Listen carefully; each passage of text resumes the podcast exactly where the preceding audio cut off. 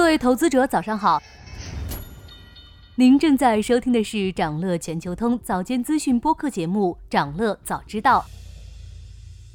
今天和大家聊聊英伟达抢夺英特尔生意的事情。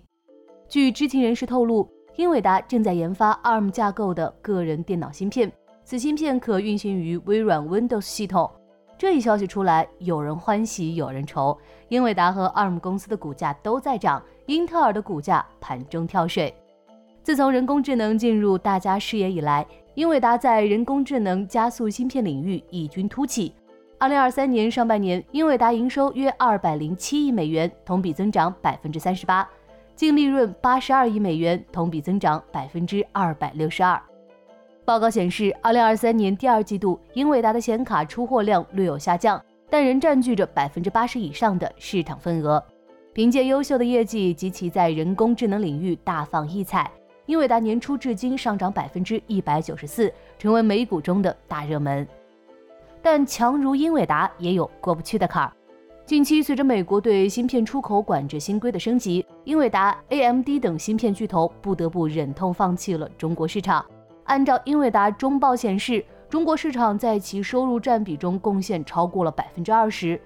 如今在中国地区收入锐减，英伟达迫切希望找到新的市场来弥补。英伟达盯上的新市场就是 ARM 个人电脑芯片，并准备在二零二五年推出这款芯片。英伟达的宿敌 AMD 也在开发采用 ARM 架构的 PC 芯片，最早也将于二零二五年首次亮相。两家巨头为什么在此时入场？一个可能的原因是，微软和高通签署的排他性协议在二零二四年底终止。失去中国市场订单的英伟达和 AMD 迫切希望在 PC 上找到新的创收点。与英特尔的 X 八六芯片不同，ARM 架构的芯片以节能著称。微软希望芯片公司为 Windows 个人电脑打造基于 ARM 架构的处理器，也是受了苹果的影响。数据显示，自苹果为其 Mac 电脑推出自主研发的 ARM 芯片以来，该公司的市场份额在三年内几乎翻了一番。虽然 PC 芯片是英特尔的主场，但英特尔的优势还真不大。英特尔现在的处境艰难，一直在努力夺回市场份额和技术优势，始终收效甚微。自2021年4月开始，市值大幅缩水。虽然今年有所反弹，但目前仅有一千四百多亿美元。而且，英伟达在 PC 处理器领域也不是从零开始的。十多年前，英伟达前高管雷内哈斯就向该领域发起冲击。不过，雷内哈斯现在成了英伟达的盟友 ARM 公司的 CEO。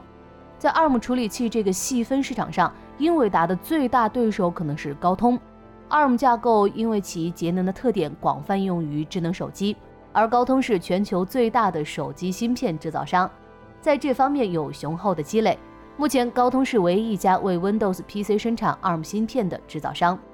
虽然高通在这方面有领先优势，但英伟达拿到微软订单的可能性仍然不低。微软在九十年代吃过英特尔的亏，绝不会再让供应商一家独大。英伟达还是有希望在 ARM 个人电脑芯片市场回血的。想了解更多新鲜资讯，与牛人探讨投资干货，现在就点击节目 show notes 中的链接，进入掌乐全球通 app。以上就是今天掌乐全球通、掌乐早知道的全部内容，期待为你带来醒目的一天。祝您在投资中有所斩获，我们明早再见。